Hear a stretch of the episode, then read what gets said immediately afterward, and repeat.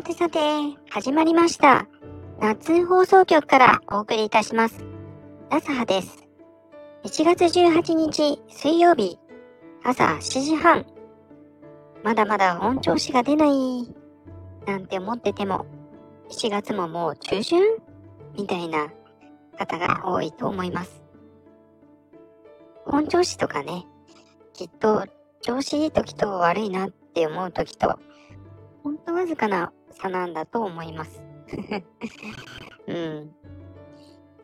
まあね、えー私生活のお話では、家で胃腸炎が発生してしまって、えーみんなお腹下したり吐いたり、え一大事でした。いやー、参りましたね。みんな具合が悪いのが。うん。私はそんなでもなくて、うん。なので、なおさら、うん、私一人一番きついだけならいいんですけどね。うん。まあ、なんて言ってたら、一番最後にちょっと来てるっぽいですけど、うん、まあ、ちょっと気持ち悪いかなっていうぐらいなんですけどね。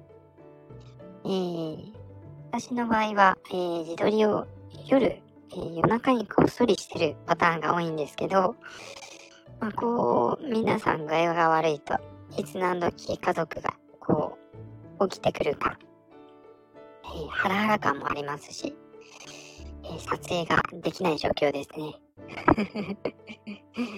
あというかまあ自分が寝てるんですけどね。はい。えー、私はなんというか、えーいつでもお腹は強くない方なんですよ。うん。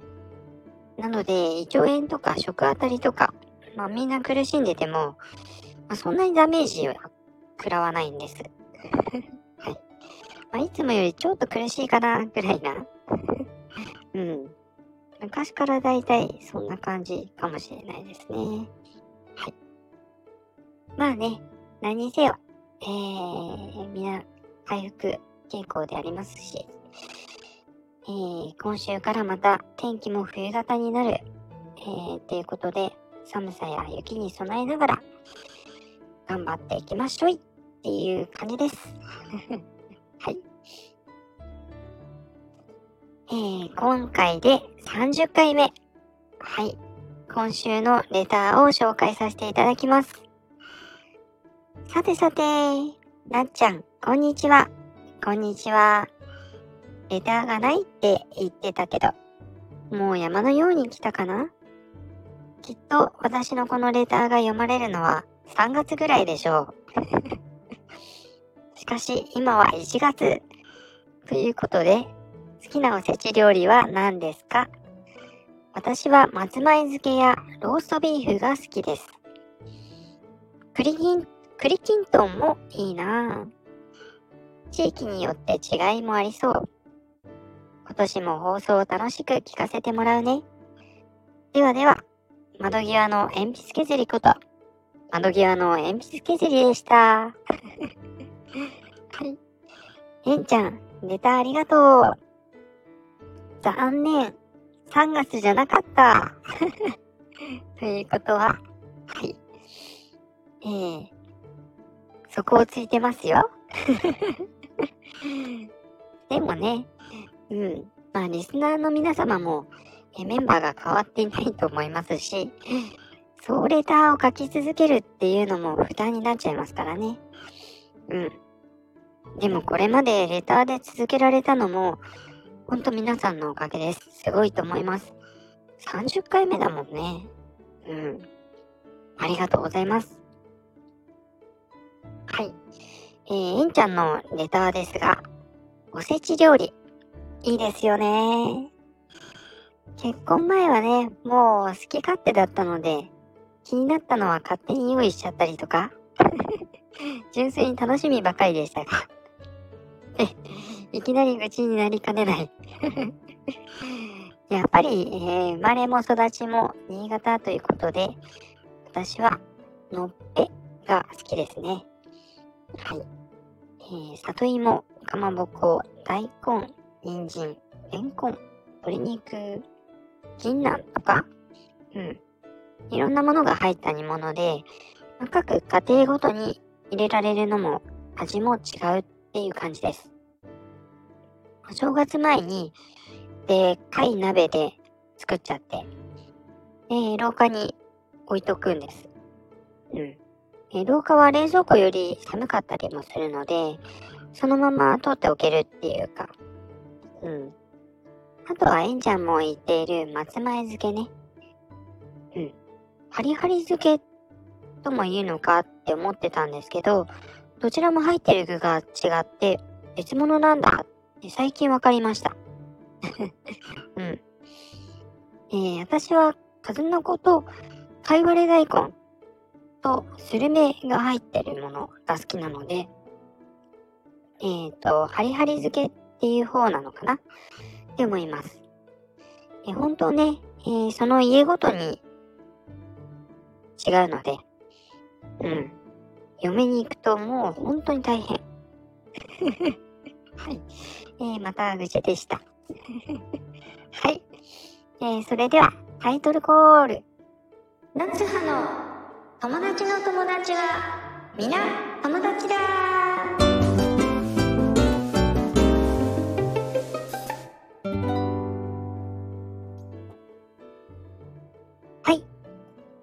わけで、今回は前回の放送、しおりんからのご紹介、みのりさんのご紹介です。はい。ここで、しおりんから素敵な紹介文、お手紙をいただきましたよ。読ませていただきます。うんうん。なっちゃん、リスナーの皆様、こんにちは。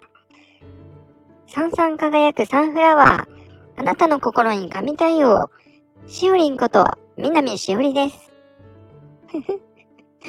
言っちゃったね、これ。これ、言ってみなかったね。言っちゃったけど、えー、はい。えー、今回、私の紹介するお友達は、みのりんこと、花咲みのりちゃんです。みのりんとの出会いは、2021年の10月頃だったかな。